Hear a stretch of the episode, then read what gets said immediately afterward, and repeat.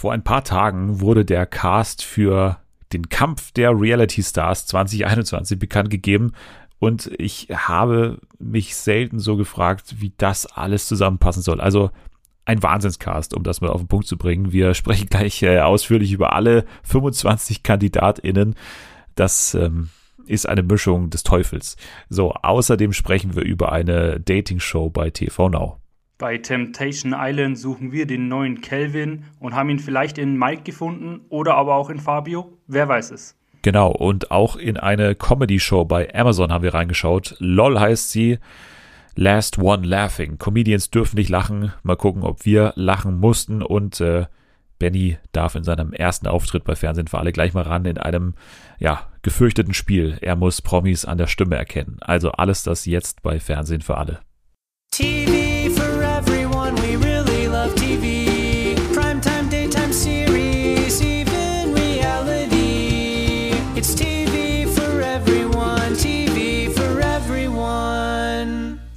Willkommen zurück zu dieser wunderbaren neuen Ausgabe von Fernsehen für alle.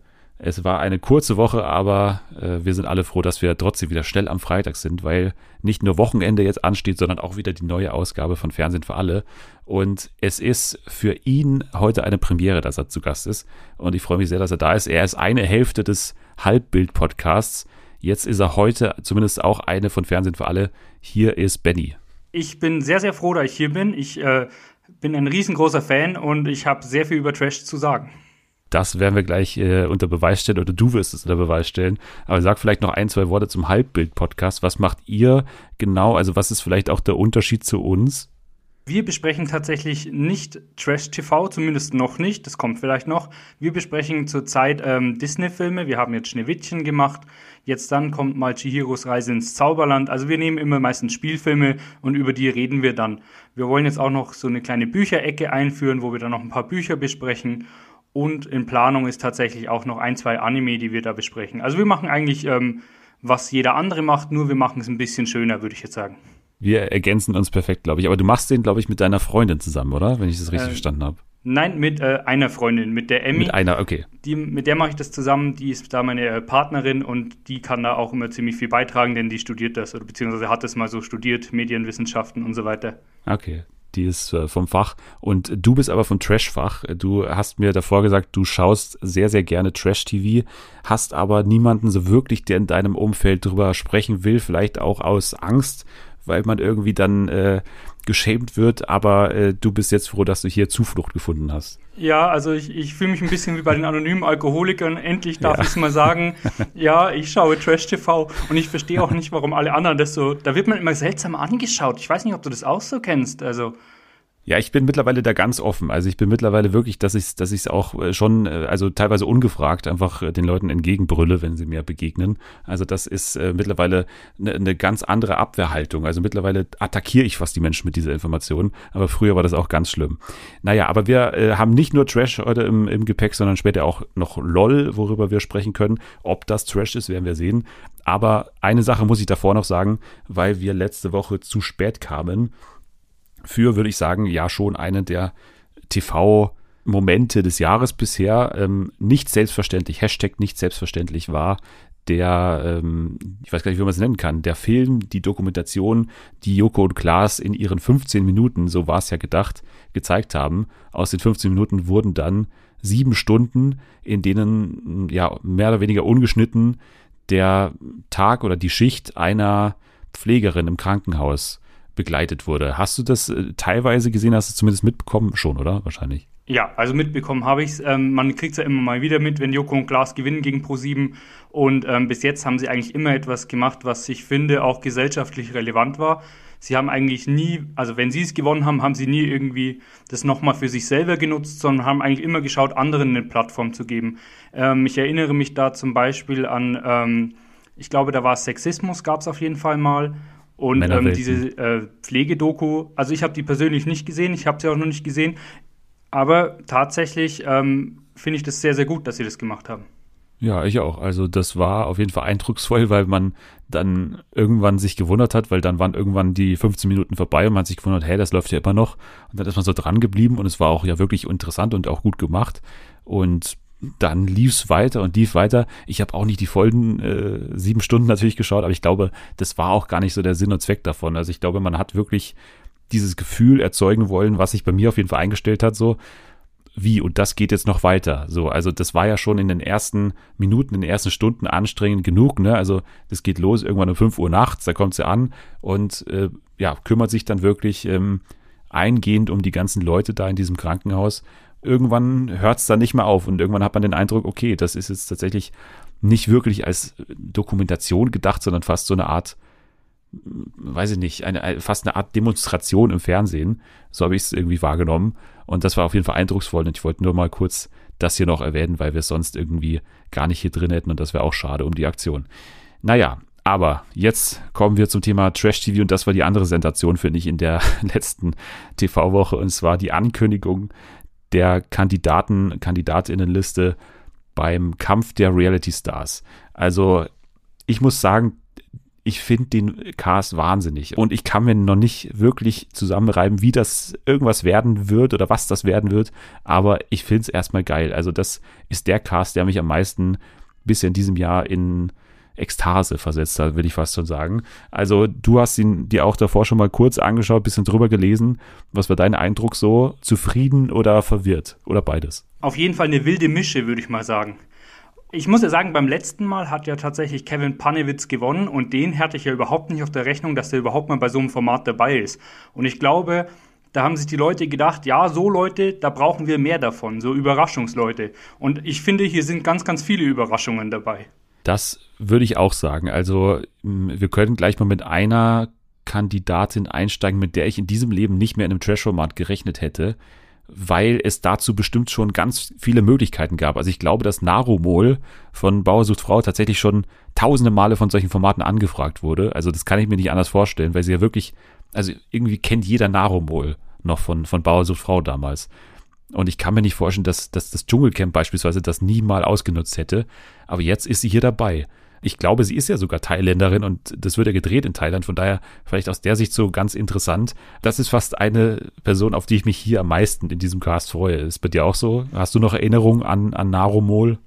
Aber natürlich. Ich meine, legendär sind die Zitate von ihr, die da äh, mal kamen. Äh, ich frage mich tatsächlich, war nicht tatsächlich beim ersten Mal Kampf der Reality Stars diese Zwillinge, die waren doch auch bei Bauer sucht Frau dabei, oder? Die Tennis-Zwillinge, genau. Genau. Ja. Und wahrscheinlich haben sie sich gesagt, okay, wir holen wieder welche aus diesem Format oder jemanden. Und dann haben sie natürlich äh, ein, ich sag mal, Juwel von Bauer ja. sucht Frau sich geholt. Ein anderes Juwel äh, ist auf jeden Fall auch einer, den ich mir schon immer gewünscht hatte und wo ich auch schon die Hoffnung aufgegeben habe, weil der auch in letzter Zeit gar nicht mehr im, im T V, glaube ich, präsent war. Und zwar äh, Walter von Traumfrau gesucht. Der ist bestimmt ein bisschen unbekannter, aber der war damals wirklich der Hammer in diesem Format. Ansonsten haben wir noch Klassiker dabei, würde ich sagen. Also wir haben Claudia Obert dabei, was dich vielleicht auch freuen wird. Natürlich. Also ich finde, ganz kurz zu Walter wollte ich nur kurz sagen, natürlich kennt man Walter. Also ich kenne ihn auf jeden Fall, allein aus den ganzen YouTube-Ausschnitten. Der ist schon ähm, eine Legende, würde ich mal sagen, unter Traumfrauen gesucht. Ich glaube, der hat auch schon jedes Dating-Portal durch. Ich glaube, ich erinnere mich an eine Szene, in der äh, die Vermittlerin auch schon am Verzweifeln war, ob sie da überhaupt noch jemanden für ihn rankarren kann. Dann sind sie irgendwann bis nach Bulgarien oder so gefahren für, für Walter, weil irgendwie auch die Frauen immer recht schnell, also relativ abgetört waren von Walter, was man gar nicht so verstanden hat, weil er eigentlich ein netter, eigentlich ein netter Mensch war so, aber irgendwie halt komisch gewirkt hat äh, mit seiner Art. Mal gucken, wie er sich entwickelt hat, weil ich habe ihn jetzt in den letzten Jahren wirklich nicht mehr gesehen. Ich weiß nicht, hast du mitbekommen, was er irgendwie gemacht hat? Also nach diesem Traumfrauen habe ich nichts mehr mitbekommen. Ich glaube auch tatsächlich, dass das jetzt so mal wieder so eine Show ist, in der er mal auftritt. Außerhalb von Traumfrauen habe ich den, glaube ich, noch nie gesehen. Ja, ich auch nicht. Deswegen sind wir gespannt, was das wird. Auch einer, der aus der Versenkung irgendwie zurückgeholt wurde, ist Cosimo Citolo, glaube ich, heißt er. Der Checker vom Neckar, besser bekannt. Alter, der war doch mit Bushido mal eine Zeit lang unterwegs. Ich weiß nicht, ob du dich daran erinnerst. Und äh, ich muss sagen, Cosimo, ja, ich habe nie verstanden, warum der noch nie in so einem Reality-T V so richtig durchgestartet ist. Weil der hätte eigentlich seine eigene Show verdient, meiner Meinung nach. Der hatte eine eigene Show. Ach, ich habe es extra nochmal nachgeguckt. Der hatte eine Doku-Soap bei Kabel eins äh, zusammen mit Porno-Klaus. Ähm, ja, habe ich nicht gesehen damals. Aber er war ja in der D S D S-Staffel zweitausendfünf und war auch äh, irgendwann mal bei Big Brother dabei. Das habe ich auch nicht mitbekommen. Aber es steht bei Wikipedia zumindest, dass irgendwie auch K eins und Bushido damals eine, eine Videobotschaft an ihn aufgezeichnet haben und äh, irgendwie ihn gefeiert haben. Keine Ahnung, er ist auf jeden Fall eng mit Bushido. Das ist auch das, was ich ähm, da mir eingeprägt habe. Also Cosimo dabei, Walter dabei, Narumol dabei. Also so zwei Gesichter aus den Nullerjahren irgendwie, die auf jeden Fall jetzt hier nochmal rausgeholt wurden. Und ich kann nicht sagen, dass ich da traurig drüber bin. Ich, ich freue mich sehr drauf. Ähm, Klassiker haben wir angesprochen. Claudia Obert ist dabei, Gina Lisa, die ich ehrlich gesagt in so Trash-Formaten immer nicht gerne sehe, weil die irgendwie viel verspricht und nie irgendwas einhält. Ja, es stimmt schon. Also gemessen an dem, wie man sie kennt und was für Schlagzeilen sie macht, müsste sie schon mehr auffallen. Aber irgendwie fällt sie dann doch immer so hinten runter. Ansonsten haben wir natürlich noch eine Nummer dabei, die haben wir hier schon mal angesprochen. Und zwar André Mangold ähm, wird am Start sein im Kampf der Reality-Stars. Und das ist natürlich so eine ethische Diskussion jetzt wieder. So eine trash-ethische Diskussion. Darf man das? Darf er das? Darf äh, R T L zwei ihn besetzen, obwohl ja, er ziemlich offensichtlich im Sommerhaus äh, gemobbt hat und danach auch nicht wirklich das Ganze eingesehen hat, beziehungsweise sich nicht wirklich entschuldigt hat. Wie ist da deine Sicht? Ja, also schwierig. Also einerseits muss man natürlich sagen, äh, Rehabilitation muss natürlich auch eine Möglichkeit sein. Wenn er sich wirklich gebessert hat, warum nicht? Fraglich finde ich es natürlich, wenn man jetzt eine Claudia Obert reinstellt, die natürlich schon mal Mobbing-Opfer war in einer anderen Sendung und dann noch André Mangold als Mobber. Das ist natürlich ein äh, Pulverfass. Wenn das explodiert, dann haben sie natürlich den nächsten Shitstorm am Hacken. Also ich verstehe nicht, warum sie ihn genommen haben. Ich glaube, allein aus Sendersicht hätte ich gesagt, den nehmen wir mal lieber nicht. Wer weiß, was noch passiert. Also man hat ja zum Glück, da es ja kein Live-Format ist, immer noch die Schnittoption und so. Also und mit diesem Vorwissen, was passieren kann sozusagen, wird man vielleicht auch ein bisschen sensibilisiert sein da vor Ort am, am Set, dass da vielleicht das nicht ausartet. Aber man hat ja auch ähm, seinen Gegenspieler oder einen seiner Gegenspieler aus dem Sommerhaus dabei, und zwar Chris, womit er dann quasi überrascht werden soll, weil der ja ständig immer die neuen Leute äh, angeschwärmt werden. Ich weiß nicht, ob man sich davon ehrlich gesagt so viel versprechen kann, weil Chris ja auch, also der ruhigere auf jeden Fall war der beiden äh, von Eva und, und Chris damals. Ich weiß nicht, ob, ob das dann so aufgehen wird. Letztes Jahr haben sie ja Ähnliches versucht mit ähm, Willy Herren und äh, hier Johannes Haller. Das war ja im letzten Jahr schon so ein bisschen gekünstelt, dass diese Konferenz so ewig lang gestreckt wurde, aber es ging irgendwie nie auf. Und ja, muss man abwarten, ob das dann mh, irgendein Ende haben wird, dieser Konflikt, oder ob sie sich vertragen werden, ob André irgendwie verändert da auftritt, das, das weiß man nicht, aber es ist auf jeden Fall mal eine interessante Note da drin. Aber ich finde, er muss ja anders auftreten, weil ich glaube ja, seinen Intellekt so weit einschätzen zu können, dass ich behaupten würde, er ist nicht ganz auf den Kopf gefallen. Er hat sich das alles nach dem Sommerhaus bestimmt angeschaut und da wird er sich auch gedacht haben, okay, ich habe so einen Shitstorm bekommen und jeder, der eins und eins zusammenzählt, der wird sich denken, okay, das kann nicht nochmal passieren. Ich habe jetzt nochmal eine Chance bekommen in dem Format, ich muss mich jetzt zusammenreißen. Und ich glaube nicht, dass er sich dann von Chris provozieren lässt. Also ich kann es mir nicht vorstellen. Ja, vor allem, weil ich Chris eh nicht so als Provokator da einschätze, ne? Außer er hat da wirklich eine Mission und will nochmal da von ihm die Entschuldigung rauslocken. So, das kann ich mir auch vorstellen, aber grundsätzlich glaube ich auch, dass, dass André genau weiß, wie er sich da geben muss. Ist natürlich dann wieder die andere Sache, ob das dann ob man ihm diese, diese, diese Maske dann eventuell, wenn das denn nicht aufrichtig ist, ob man die ihm da äh, vom Gesicht zieht, kann auch sein, ne? Also dass das dann wieder nach hinten losgeht, weil er da eben so, so eine Mission da drin hat und ähm, ja, ob er die erfüllen kann, ist dann äh, fraglich. Auf jeden Fall, wir haben noch andere, deswegen müssen wir ein bisschen aufs Tempo drücken hier bei den, bei den Namen. Entschuldigung. Äh, Nein, nein, nein, das ist völlig normal, weil jeder hier wirklich eine Diskussion auch anbietet. Also wir haben dann solche Leute dabei wie Luna, äh, hier die, die Sängerin, und ähm, Evil Jared äh, Hasselhoff, die ja in so Trash-Formaten gar nicht so wirklich aufgetreten sind, aber wo ich mir so ein bisschen auch ähm, denke, dass es an Corona durchaus liegen könnte bei beiden, dass das schon die ersten Auswirkungen sind. Also dass jetzt auch solche Leute dann da in Thailand äh, beim Kampf der Reality-Stars antreten müssen, mh, wird interessant sein, die in dem Format zu sehen und, und, und dann vor allem auch im Zusammenspiel mit so klassischen Trash-Gesichtern. Also kann ich mir im Moment eben noch nicht so gut vorstellen, aber stelle ich mir auch spannend vor.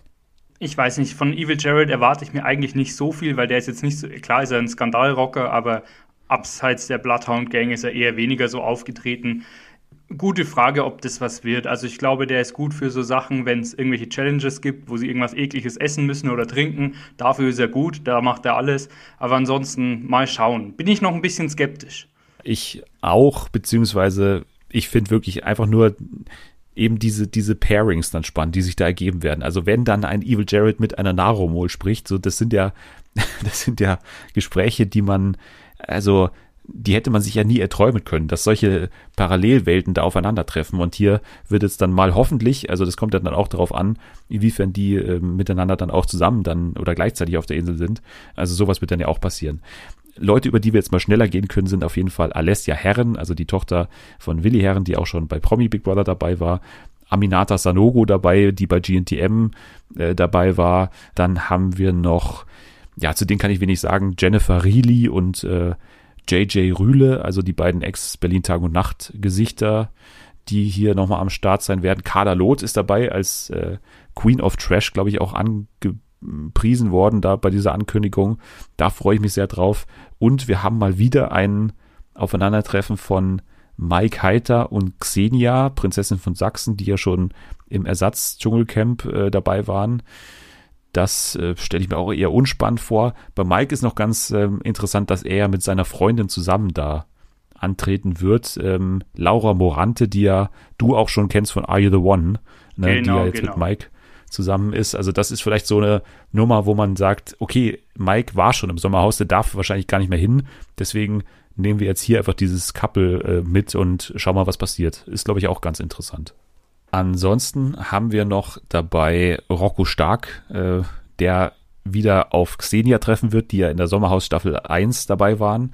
Einer, auf den ich mich sehr freue, ist Gigi von Ex on the Beach. Mm, mm, ah, richtiges Trash-Gourmet-Essen, sag ich mal. Gigi war so gut. Oh, Gigi war einfach der Beste. Lieblingszitat von Gigi: Du kannst schon Fuckboy sein, aber mit Herz. Freue ich mich sehr drauf, wie das enden wird. Gigi auch hier im Gespräch mit Narumol und so, das sind ja alles Szenen, auf die man sich auf jeden Fall freuen kann. Äh, Tim Kühnel wird dabei sein, der bei Love Island am Start war, in der vorletzten Staffel jetzt schon. Dann auch mittendrin äh, Mutter Wolny, Silvia Wolny. Ähm, also das ist eine Zusammensetzung, die man sich nicht besser ausmalen könnte. Und dabei ist Gino von Prince Charming, ähm, letzte Staffel. Das hast du auch verfolgt? Na klar. Ist bestimmt der, sag ich mal, geeignetste aus der Staffel gewesen, ne? Der dafür auf jeden Fall in Frage kommt. Ja, würde ich auch so sehen. Ich finde noch ganz kurz interessant Leon Mascher und dahinter steht, äh, jetzt wo wir das nachlesen, Musiker ohne großen Hit. Ja, trifft's ganz gut. Ist halt so ein YouTuber. Ich ähm, bin gespannt, wie die sich machen. Ich muss ja sagen, seit Couple Challenge will ich mehr YouTuber sehen im Reality-Trash-Format. Ich kann das verstehen, ja, also damals hier, ich weiß gar nicht, K S-Freak hieß er, ne? Marcel war, war sein Name. Das war schon, also da hat man ja gesehen, wirklich, wie diese Welten aufeinandertreffen. So jemand, der wirklich gewohnt ist, er hat die volle Kontrolle über all das, was über ihn irgendwie im Netz ist, ne? Dass er dann halt den Schnitt kontrollieren kann. Und da braucht er Minuten oder Sekunden, bis er da völlig demaskiert wird. Also das ähm, freut mich auch, dass das YouTuber, auch wenn sie dann wirklich diskutable Charaktere teilweise sind, jetzt hier manchmal auch äh, dabei sein dürfen. Weil bei Leon gibt es ja auch äh, Vorwürfe der sexuellen Belästigung, wenn ich es richtig gelesen habe. Äh, er soll irgendwann mal eine andere YouTuberin sexuell belästigt haben. Seine Pranks waren anscheinend auch alle gefaked, so, was ja auch, glaube ich, nicht verwunderlich ist. Aber äh, naja, ist auf jeden Fall auch ein Mann, den man im Trash schon richtig, glaube ich, verortet. Äh, dann eine spannende Sache ist auch, dass Jenny Elvers einzieht mit ihrem Sohn Paul Elvers. Kanntest du Paul Elvers? War dir der ein Begriff? Natürlich. Äh, ich bin fleißiger Frühstücksfernsehschauer und da kommt er öfter mal vor. Tatsächlich, äh, glaube ich, kam er vor, weil er sich irgendein so riesen Tattoo hat stechen lassen über die Brust. Ich glaube, der schwimmt so auf einer Welle mit, mit dem Sohn von Verona Poth. Der ist jetzt auch da ein bisschen am Start. Das sind so alles so diese Kinder, die jetzt von Promis kommen, die halt dank dem Promi-Status ziemlich gut auf Instagram durch die Decke gehen. Und er ist, glaube ich, auch einer von denen. Bei ihm muss man ja wirklich sagen, das ist ja wirklich ähm, eine Trash-Dynastie mittlerweile, weil äh, Jenny Elvers und Alex Jolich sind ja die Eltern von Paul Elvers. Und jetzt wird sozusagen der, der Circle vollendet, also Full Circle Moment. hier bei äh, beim Kampf der Reality-Stars. Ansonsten, ich glaube, ein Name, den wir jetzt noch vergessen hatten, war Prinz Frederik von Anhalt, der ja, das war ja auch schon bekannt, irgendwie bei den Dreharbeiten irgendwas auf den Kopf bekommen haben soll und dann jetzt die Produktionsfirma verklagen soll oder irgendwie gab es da auch auf jeden Fall eine Szene, die ja etwas verspricht, auch wenn man natürlich ihm wünscht, dass es ihm gut geht, aber das ähm, kann ja eventuell auch ganz lustig aussehen, wie wir im Sommerhaus gesehen haben, wenn einer was auf den Kopf bekommt. So, jetzt haben wir äh, eine weitere Kandidatenliste bekommen und zwar von Ex on the Beach. Die erste Staffel hat uns ja sehr gefallen. Das war, wenn ich recht überlege, mein zweiter Platz bei den Dating-Shows des Jahres letztes Jahr. Und nächste Woche geht's weiter. Am Donnerstag, den fünfzehnten April, geht's los mit einer Doppelfolge. Dann startet die zweite Staffel. Insgesamt sechzehn Folgen wird's geben, also vier mehr als im äh, Sommer. Und danach wird sogar, ähnlich wie bei Are You The One, noch ein Wiedersehen geben. Also da wurde die Dosis erhöht. Und ich würde mal sagen, auch das KandidatInnenfeld verspricht einiges. Äh, vor allem die erste Kandidatin, die ist nämlich Roxy, die wir ja schon kennen aus äh, ja, Temptation Island, dann danach Temptation Island V I P. Also Temptation Island, da hat sie ja Kelvin äh, kennengelernt. Dann ist sie zusammen mit Kelvin zu Temptation Island V I P gegangen, hat sich dann dort von ihm getrennt. Und jetzt liegt die Vermutung natürlich nahe, dass wir Kelvin irgendwann am Strand angeschwommen sehen und er hier dazustoßen wird. Er wird womöglich einer der Exes on the Beach sein. Und das freut uns, oder? Auf jeden Fall. Also ich meine, Roxy ist nur da, damit Kelvin kommen kann. So sehe ich das tatsächlich. Ich finde Roxy okay, ist nicht schlecht, aber Roxy wird nur gut durch Kelvin, meiner Meinung nach. Das gibt dem allen nochmal so viel mehr. Das einzige Problem, was ich sehe, ist, das hatte ich aber auch schon bei Temptation Island V I P, das leichte Gefühl, dass diese Beziehung zwischen den beiden nicht unbedingt echt war. Oh, das ist eine steile These. Ja, also da habe ich mich ich immer mal wieder gefragt, ob das wirklich real ist. Und da habe ich ein bisschen so, war ich mir nicht ganz sicher. Aber wenn Kelvin auftaucht, dann freue ich mich auf jeden Fall. Ich habe ja so ein bisschen die Angst, dass wir geködert werden mit Roxy. Also ich weiß natürlich, dass er bei Promis unter Palmen jetzt ab Montag dann am Start ist. Und ich kann mir noch nicht so wirklich vorstellen, wann er das dann gedreht haben soll.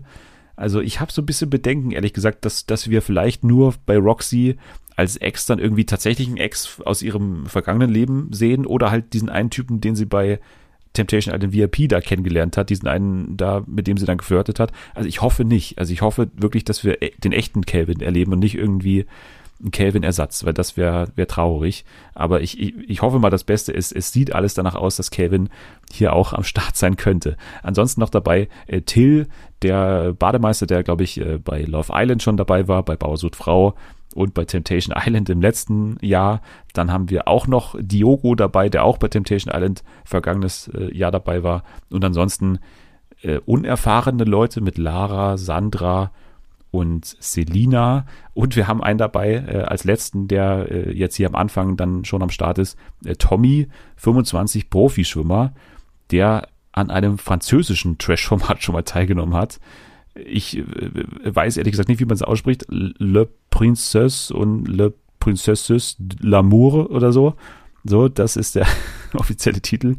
Und der wird jetzt hier zum ersten Mal in einem deutschen Format teilnehmen. Das finde ich auch ganz spannend, ehrlich gesagt. Finde ich tatsächlich auch sehr interessant. Also generell so dieses übergreifende Trash-T V, das wäre natürlich cool, wenn da jetzt noch mehr Leute kommen würden, wobei man das natürlich mit Vorsicht genießen muss. Ich bin gespannt, wie er sich macht. Ich glaube, je nachdem, also er kommt tatsächlich geboren in Nizza. Ich denke, da, von dem können wir viel erwarten. Der sieht gut aus, der macht, also ich glaube, der kann richtig gut abräumen. Ich bin auch gespannt, was seine Ex sein wird. Also ob das dann eine aus Frankreich ist oder also wen kommen, wen ja. lassen die dann da kommen? Hoffen wir mal das Beste. Aber wir freuen uns auf jeden Fall auf Ex on the Beach. Am Donnerstag, den fünfzehnten April, wie gesagt, geht's dann los und wird natürlich auch hier hin und wieder durchaus ein Thema sein, weil ja, hat uns einfach sehr gefallen letztes Jahr. Aber damit ist ja schon die Überleitung geschaffen zum anderen T V-Now-Format, was gerade läuft und äh, ja, was ja sehr eng verknüpft ist mit Ex on the Beach, und zwar Temptation Island. Die mittlerweile dritte Staffel, ja, dritte Staffel ist ja angelaufen vor schon zwei Wochen.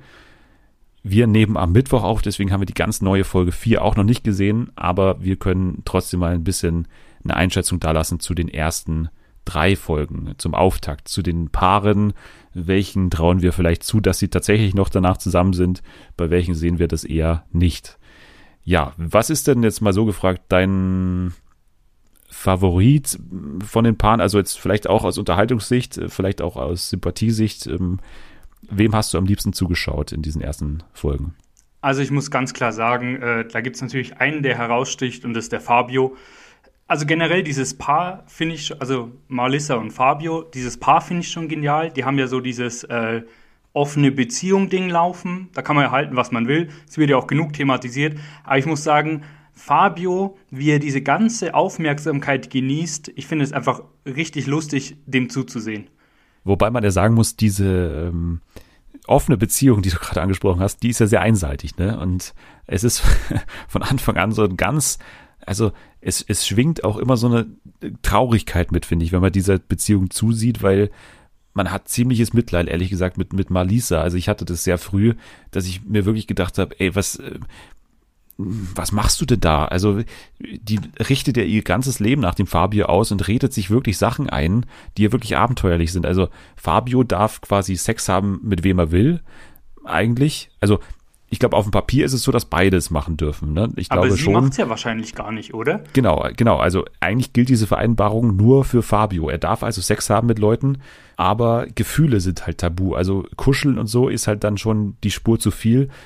Reiner Sex ist in Ordnung, aber alles, was darüber hinausgeht, da äh, zieht Marlisa dann die, die Linie, und irgendwann schon sehr früh, also in, in Folge zwei, glaube ich schon, gibt es dann irgendwann dieses Gespräch da bei diesem Gruppendate, wo sie dann so ein bisschen danach gefragt wird, und dann sagt sie, ja, aber alle Männer sind ja untreu, und äh, das muss man natürlich verstehen, also bei uns, äh, deswegen machen wir das so, weil ja das eh nicht einzuhalten ist, kein Mensch ist treu, so nach dem Motto. Und man hat dann, also wie wirklich das Gefühl, ihr wird da von, von Seiten der Männer, mit denen sie anscheinend zusammen war, immer recht übel mitgespielt. Also die hatte bisher noch nicht so ganz das große Glück auf dem, auf dem Datingmarkt, würde ich mal sagen. Ja, sehe ich auch so. Also du hast ja schon gesagt, das ist immer ein bisschen traurig. Und ich habe so das Gefühl, sie liebt ihn wirklich, und das Problem ist, sie will ihn nicht verlieren, und das macht sie um jeden Preis. Es gibt ja auch mal das schöne Zitat, wo sie dann sagt so, ja, er darf einen One-Night-Stand haben, aber er darf sie nicht nochmal anrufen. Und das hat er bisher auch nur ein-, zweimal gemacht, wo ich mir denke, hä? Ja. Also wa- wa- was ist das denn für eine Basis von einer ja. Beziehung? Also es ist immer schwierig, über andere Beziehungen zu urteilen. Aber wenn man das mal nüchtern von außen betrachtet, habe ich halt das Gefühl, sie macht alles, um ihn zu halten, und lässt ihn dafür auch fremdvögeln. Und der Grund, ja. warum sie hier sind, ist ja, dass er ihr jetzt mal beweisen soll, dass er für zwei Wochen nicht rumvögelt. Ansonsten haben wir noch dabei, vielleicht, weil sie auch schon Trash-Erfahrung hat, vielleicht deswegen mal zu ihr, Maike und Markus. Maike war schon beim Bachelor dabei. Ich kannte sie sogar noch, weil sie auch bei Bachelor in Paradise nochmal am Start war. Ja, auch das ist eine Beziehung, die auf wackeligen Beinen steht, würde ich mal sagen. Weil auch da immer nicht alle treu waren, glaube ich, in der Vergangenheit, und es auch immer so ein bisschen on-off war. Und dann gibt es schon die ersten Tränen, als sie sich dann verabschieden sollen, weil Markus ein ziemlicher emotionaler Klumpen ist, würde ich mal sagen, oder? Äh, ich habe mich hier aufgeschrieben, äh, Markus äh, küsst komisch zum Abschied, und danach kommt das Zitat, alle können sich gut verabschieden, aber du nicht. ja, ja. ja, das war sehr gut. Da war quasi die Beziehungskrise schon, schon vor dem Format eigentlich da, und das ist dann halt auch immer nicht gut für das Format eigentlich, weil man eigentlich keine wirkliche Überraschung erwarten kann. Also wirklich, weil ich erwarte auf keinen Fall, dass die zusammenbleiben, beziehungsweise wenn sie es tun, dann sind sie halt sechs Wochen später getrennt. Ich weiß nicht, ob das immer so perfekt ausgewählt ist. Natürlich kann man sich von denen erwarten, dass da mal was schief geht. Ich würde jetzt ausgehend von den ersten Folgen sagen, gar nicht mal so sehr von ihm, ehrlich gesagt. Ich sehe da sie ein bisschen gefährdeter, oder? Ja, wollte ich auch sagen. Vor allem, ähm, ich habe das nicht so ganz mitbekommen. Sie war eine Zeit lang getrennt. In dieser Zeit war sie beim Bachelor oder bei Bachelor in Paradise, ist danach aber wieder mit ihm zusammengekommen. Ja. Es hatte ein bisschen sowas von, ja, ich schau mal, ob es was Besseres gibt. Ach, nee, mh, okay, ich komme wieder zu dir zurück. Und ja. finde ich immer ein bisschen schwierig, sage ich mal. Ich habe das auch so wahrgenommen. Also ich habe das so wahrgenommen, sie hatte eine Beziehung, dann wollte sie an einem Format teilnehmen, hat Schluss gemacht, ist danach wieder zu ihm zurückgegangen, wurde dann angerufen von Bachelor in Paradise und hat gesagt, ja, doch nicht, ich suche doch hier noch jemanden. Also es ist von allen Seiten so ein bisschen ein bisschen zweifelhaft, was da passiert in dieser Beziehung, aber ähm, naja, wir werden das beobachten, inwiefern äh, sich das dann auch auf irgendwelche Fremdflirts auswirken wird. Ansonsten haben wir noch dabei, ich finde die bisher unspektakulärsten, wie heißen sie nochmal hier? Alicia und Yasin, finde ich. Alicia und, genau, Alicia. Alicia und Yasin, genau.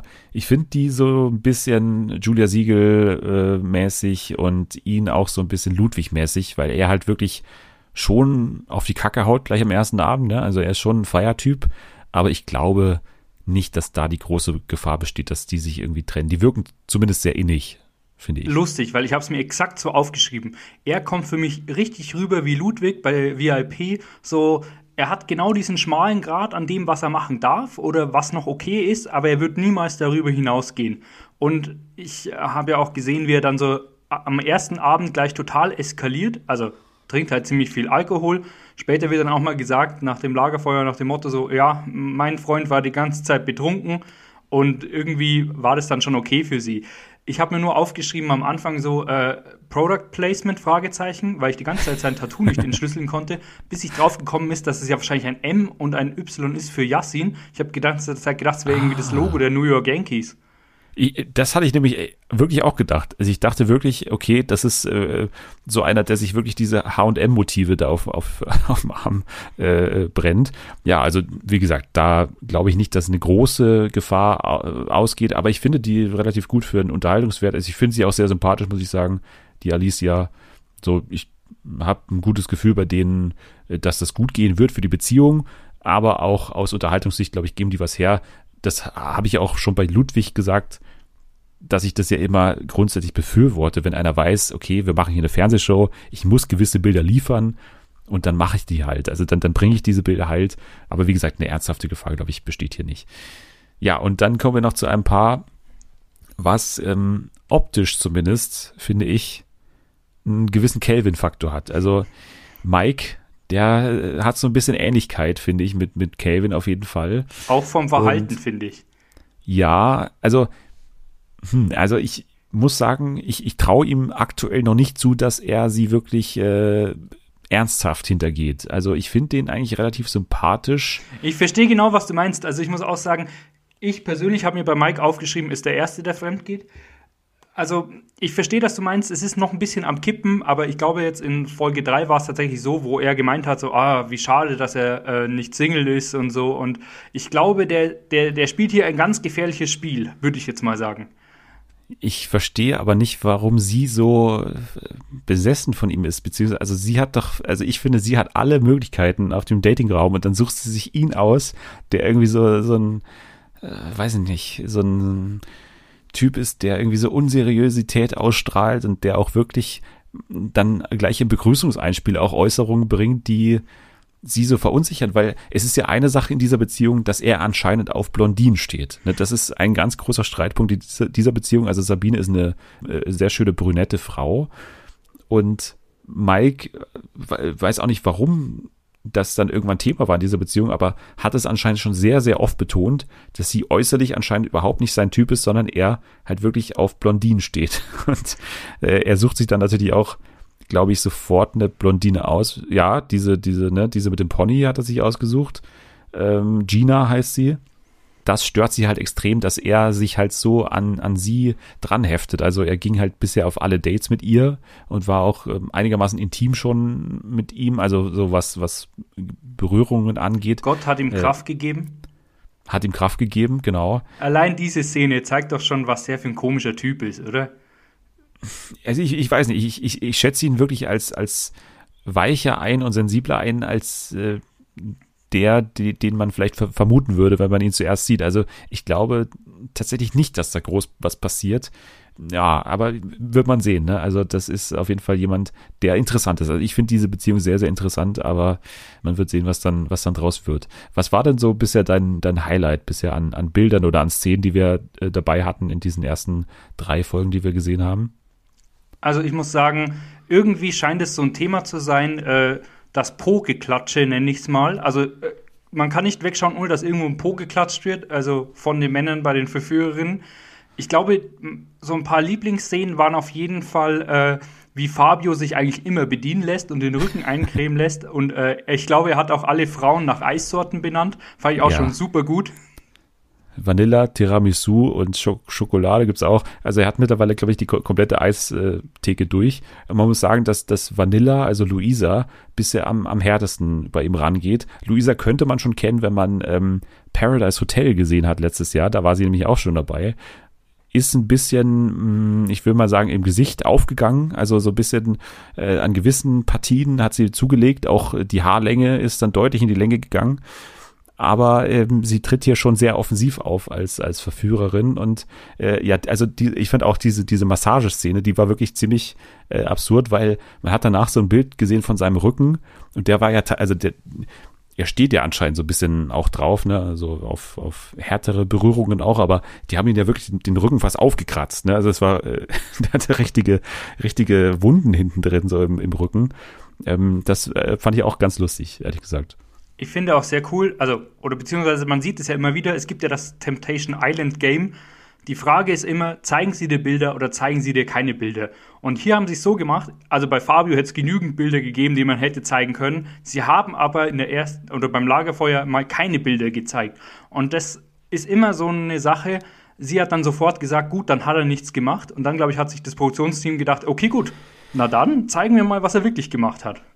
Ich zitiere Marlisa bei der Rückkehr von der ersten, also von dieser ersten Nacht, von diesem ersten Lagerfeuer. Ich habe den besten Freund der Welt, hat sie gesagt. Und das, also wie du auch denken kannst, dass da wirklich nichts passiert ist, nur weil du keine Bilder siehst, ist mir auch unerklärlich. Die muss ja das Format noch nie zuvor gesehen haben, weil das ist ja so ein bekannter Trick, der aber wirklich immer aufgeht und hier wirklich perfekt aufgeht, dass man dann vor versammelter Mannschaft alle zusammentrommelt, also vor dem Fernseher, und dann schauen wir uns alle gemeinsam die Bilder an, wie Fabio sich da den Rücken aufschürfen lässt und, und sonstige Sachen macht. Also hat mir auch sehr gut gefallen. Sehr gut von der äh, Redaktion ähm, äh, eingefädelt, diese ganze Nummer. Äh, ansonsten irgendwas, was dir noch auf der Seele brennt jetzt hier, was wir noch äh, besprechen müssten? Ich möchte noch kurz äh, eine äh, Verführerin erwähnen, sonst äh werde ich hier nicht mehr locker fröhlich durch die Straßen gehen können. Die kommt nämlich aus meiner Hood. Die Chrissy kommt aus Regensburg und deswegen muss ich es kurz erwähnen. Hatte leider ein super langweiliges Bodypainting-Date. Optisch, glaube ich, ist sie mir gar nicht mehr in Erinnerung. Ist auch leider also untergegangen. Ich hoffe, da kommt noch mehr. Ja, ja. Ja, muss man mal gucken, ob das dann mit Fabio was wird. Der scheint ja an allen so ein bisschen interessiert zu sein. Aber ich glaube, wenn eine da in Frage kommt, dann glaube ich vor allem Luisa, also Vanilla, die es ihm angetan hat. Oder halt diese dünne, ne, diese Cheyenne oder irgendwie, die er sich gleich ja. am Anfang an, ausgesucht hat. Ne? Die ist optisch natürlich total sein Typ, hat sie gesagt, gleich äh, die Marlisa. Also das kann auch noch krachen da in der Beziehung. So, jetzt äh, kommen wir zum Ende bei Temptation Island. Also vielversprechende Staffel, bei einigen Paaren mehr, bei anderen weniger. Wir gehen gleich weiter zu Amazon, denn da ist eine neue Comedy-Show angelaufen.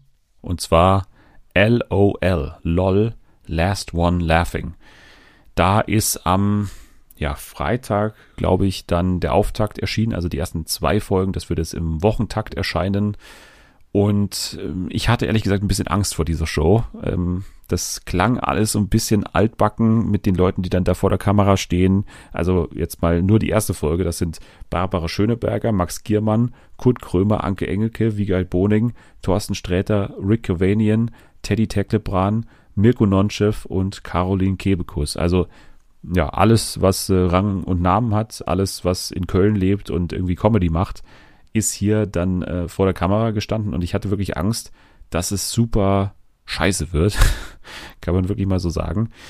Und ich war dann letztendlich positiv überrascht. Und ähm, ich meine, dass es vielen so ging. Dir auch? Auf jeden Fall. Also ich habe... Wenn man das Konzept sich durchliest, dann ist, klingt es ein bisschen wie Schillerstraße Remake-mäßig. Mhm. Und ähm, so war es aber gar nicht. Also ich war sehr überrascht von der Show. Tatsächlich habe ich ein bisschen Angst vor Bully-Humor in letzter Zeit. Ich meine, die letzten Filme waren jetzt nicht so der Knaller. Und ich glaube, dem sein Humor hat sich auch ein bisschen, ja, abgenutzt, sage ich mal. Aber er fungiert ja eher als Host im Hintergrund. Deswegen ist da mal gar keine Gefahr. Und ich war auch positiv überrascht tatsächlich. Genau, also du hast schon gesagt, Bully ist der Host und ähm, ganz kurz vielleicht zum Konzept. Also es geht darum, Bully sitzt sozusagen hinter den Kulissen und verfolgt alles durch viele Videomonitore und sitzt sozusagen immer mit dem Auge auf alle Leute, die da eben in diesem Nebenraum sind. Und das sind eben die besagten Comedians, die wir gerade hier vorgelesen haben. Und die haben eine Aufgabe, und zwar sich gegenseitig zum Lachen bringen. Und wer sozusagen lacht, verliert ein Leben erstmal. Man hat insgesamt zwei Leben. Und wer dann seine Leben quasi verwirkt hat, der scheidet aus und hat dann keine Chance mehr auf den Geldgewinn. Ich glaube fünfzigtausend oder irgendwie sowas für einen guten Zweck äh, im Endeffekt dann. Also das ist auch ganz schön. Aber ja, das ist das Konzept. Denkbar einfach und finde ich wirkungsvoll, weil ähm, ich finde es erstaunlich, wie gut so ein Format funktioniert, wenn du so einen, einen klassischen Reality-Anteil da drin hast. Also es ist ja wirklich Oldschool-Reality, dass man Menschen in einen Raum einsperrt und mal schaut, was passiert. Also es scheint ja wirklich wenig gescriptet zu sein und das merkt man, finde ich auch. Und es hätte wirklich scheiße werden können, wenn das auch ein anderes Setting gehabt hätte und eben nicht diesen Reality-Anteil, wenn die wirklich nacheinander auf diese Bühne da gemusst hätten und irgendwelche immer vorbereiteten Stücke da machen mussten, dann wäre das wirklich, glaube ich, nicht so toll gewesen. Aber so, wo man wirklich auch vor allem durch die Kameras, die wirklich auch wie im Big Brother Haus so ein bisschen aussehen, wirkt das wirklich wie Reality und dadurch wird's lustig. Also dadurch nimmt man denen ab, dass die tatsächlich lachen müssen, wenn sie dann über irgendwas lachen und ähm, ja tatsächlich dann auch sich schämen teilweise, wenn sie, wenn man halt mal ein Gag nicht ankommt, was ja auch in der Natur der Sache liegt, wenn die anderen nicht lachen dürfen. Finde ich schlau gemacht so. Die Optik ist, finde ich, super und äh, trägt absolut dazu bei, dass das im Endeffekt eine positive Überraschung ist, finde ich. Ja, finde ich auch. Ähm, tatsächlich, glaube ich, ist das Showkonzept sechs Stunden lang.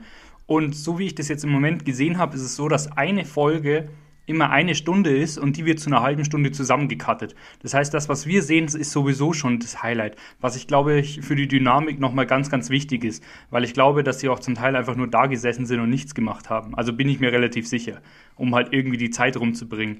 Ich muss sagen, Barbara Schöneberger fand ich ein bisschen seltsam, die zu casten und ja, ja ich weiß nicht, also... Ja, also es sind natürlich auch Leute dabei, die jetzt in diesen ersten Folgen weniger gemacht haben und, und manche mehr. Also ich würde sagen, so bisher mh, vorne dabei sind Teddy, der wirklich alles gibt da drin, würde ich sagen.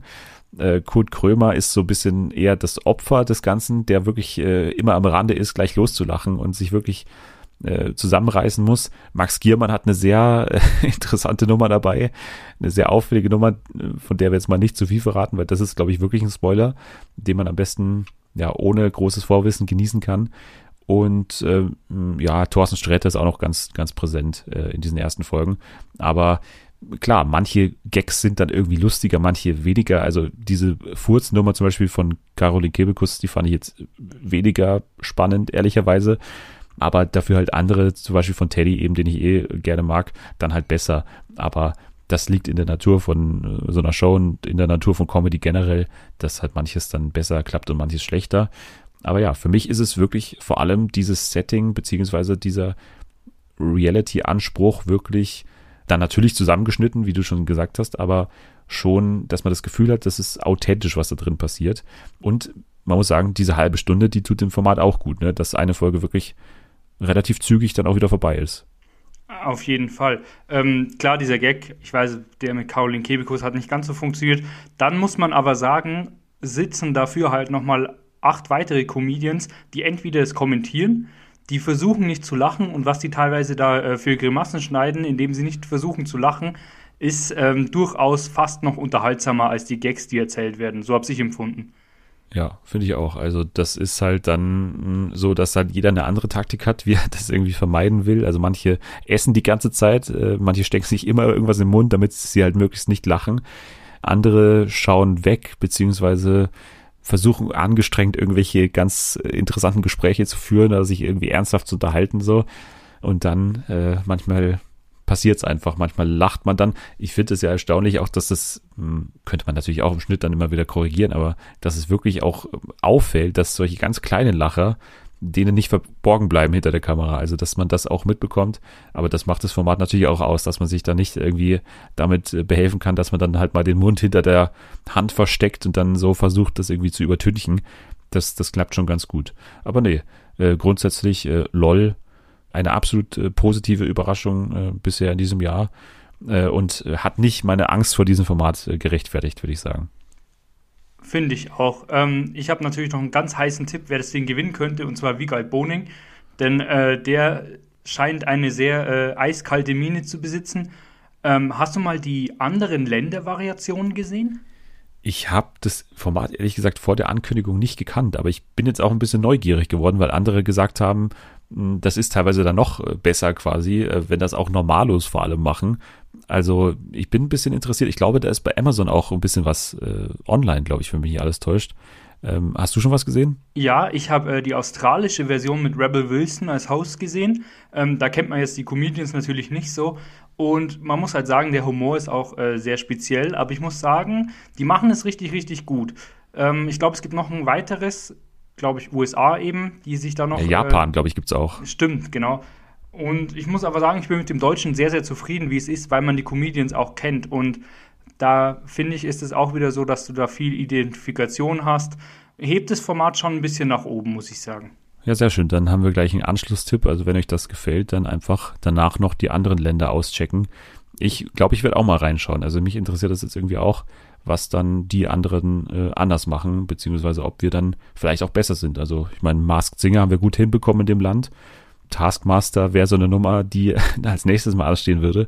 Ähm, da bin ich eher skeptischer. Aber naja, LOL ist auf jeden Fall ein Schritt in eine gute Richtung, finde ich, in der deutschen Comedy-Szene.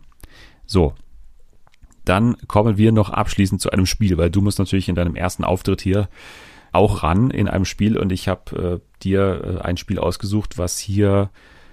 ich weiß nicht, bei den Gästen, glaube ich, eher so mittel ankommt, weil schon ein gewisses Blamagepotenzial besteht, und zwar Spielsatz-Sieg. Also du musst äh, Promis, T V-Promis an der Stimme erkennen. Ähm, ich weiß nicht, wie schätzt du da deine Kenntnisse ein? Bist du positiv gestimmt? Ich, äh, ich äh, will da noch gar keine Prognose geben. Ich, ähm, ich hope for the best, sage ich mal. Also ich habe... Also es kann ganz, ganz böse nach hinten losgehen und man äh, sagt dann was völlig Falsches. Aber ich bin gespannt, ich bin äh, bereit und wie gesagt, mal schauen. Genau, dann äh, kommt hier schon Stimme Nummer eins, die du dann gleich äh, hoffentlich erkennst. Ja, ich vergleiche mich ungern mit der Konkurrenz. Also ich schaue auf mich selbst. Vielleicht ist das auch mein Ge- äh, Geheimrezept oder mein Erfolgsrezept, weil viele andere schauen immer auf andere und versuchen, anderen nachzuahmen. So, das war Person Nummer eins. Puh. Brauchst du es nochmal? Brauchst du eine Wiederholung? Boah, wenn es geht? Ja, machen wir mal. Ja, ich vergleiche mich ungern mit der Konkurrenz. Also ich schaue auf mich selbst. Vielleicht ist das auch mein Ge- Geheimrezept oder mein Erfolgsrezept, weil viele andere schauen immer auf andere und versuchen, anderen nachzuahmen. Puh, also ich schwanke. Zwischen wem? Vielleicht ist es Harald Glöckler oder vielleicht Chris Topperwien. Vermutlich jetzt völlig falsch. Also ich, ich würde mal sagen, wenn man, wenn man jetzt ähm, irgendwie Ostereier suchen würde, dann würde ich jetzt eher sagen kalt. Äh. ähm, boah, peinlich. Naja, ähm, gut. Ich, ist nicht peinlich, ist nicht peinlich, weil das ist ein schwieriger, Pro- ich würde sagen, das Schwierigste gleich von allen, äh, gleich am Anfang. Ja, ich weiß nicht, ob meine Katze hier die Lösung hat, äh, schon, sie miaut auf jeden Fall. Ähm, die hält mich auch für unfähig. Ähm, okay, ähm, ich sage jetzt einfach einen Namen, wenn es die beiden nicht sind. Äh, na, das ist so schlimm, wenn man so blank ist. Robert Geißen. Geis meinst du? Also ja. Ge- Robert Geis, okay. Nein, der ist es nicht. Der, glaube ich, hat einen äh, deutlich stärkeren kölschen Akzent oder Dialekt. Ähm, es ist äh, ein Jurymitglied bei Germany's Next Topmodel, und zwar äh, Payman Amin. Oh nein. Oh. Ja. Wobei, boah, schwierig. Boah. Ist ein schwieriger Name, muss ich auch sagen. Der ist äh, auch schon seit Urzeiten von der Bildfläche verschwunden. Also habe ich schon ewig nicht mehr gesehen irgendwie.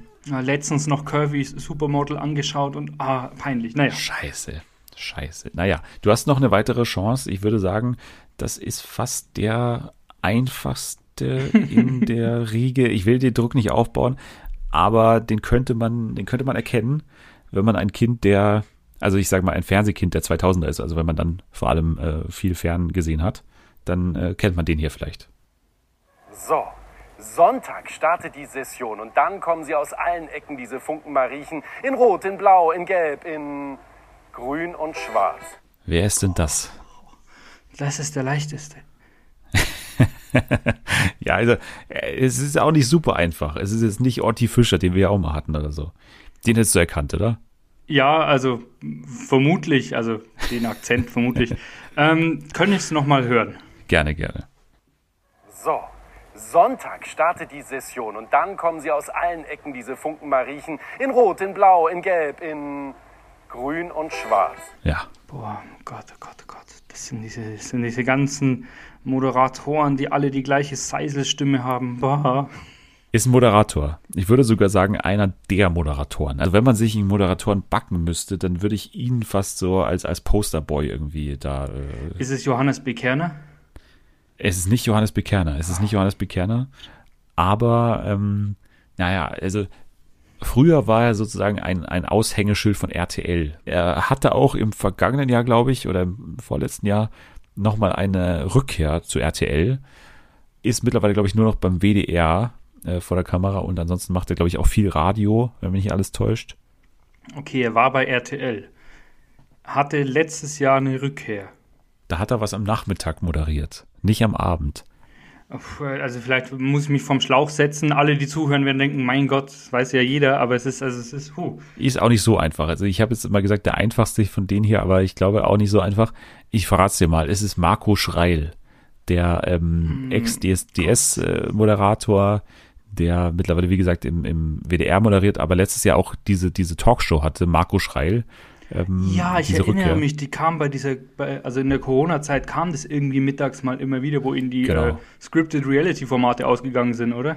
Genau, genau. Und wo dann auch irgendwie jeden Tag irgendwie äh, hier Natascha Ochsenknecht da saß und irgendwie Mario Basler und sich über äh, Mütter über vierzig unterhalten haben. Also das war sehr interessant, die Sendung. Aber naja, hast du nicht erraten, aber war auch schwer, muss ich sagen. Ist wirklich so eine Allerweltstimme natürlich, aber ich dachte so ein bisschen, wenn man früher wirklich D S D S äh, ausgiebig verfolgt hat, dann ist die vielleicht noch ein bisschen präsent. Aber naja, der nächste, ja, also ich muss sagen, die Audioqualität ist hier nicht die allerbeste, aber ich finde, also ich musste wirklich suchen, damit man ihn nicht am Inhalt sozusagen erkennt im Internet. Ähm, ich versuche ja, trotzdem mal. Ich habe mich auch immer ein bisschen auf den Inhalt fokussiert und gedacht, vielleicht kann ich es daraus erraten, aber naja. Nee, das versuche ich extra nicht, dass man eben nicht äh, über den Inhalt sich das herleiten kann. Naja, wir probieren es mal zum dritten Mal. Schloss ist nicht nur, wie man sich das vorstellt, Luxus pur, sondern auch ein Haufen Arbeit, weite Wege, man muss alles mit Feuer, Öfen und so weiter beheizen. Und natürlich, wenn drei Leute hier oder drei Familien hier wohnen, ist auch immer ein bisschen Chaos. Huiuiui. ähm, ja, äh, ja. Ist aus dem Fernsehen.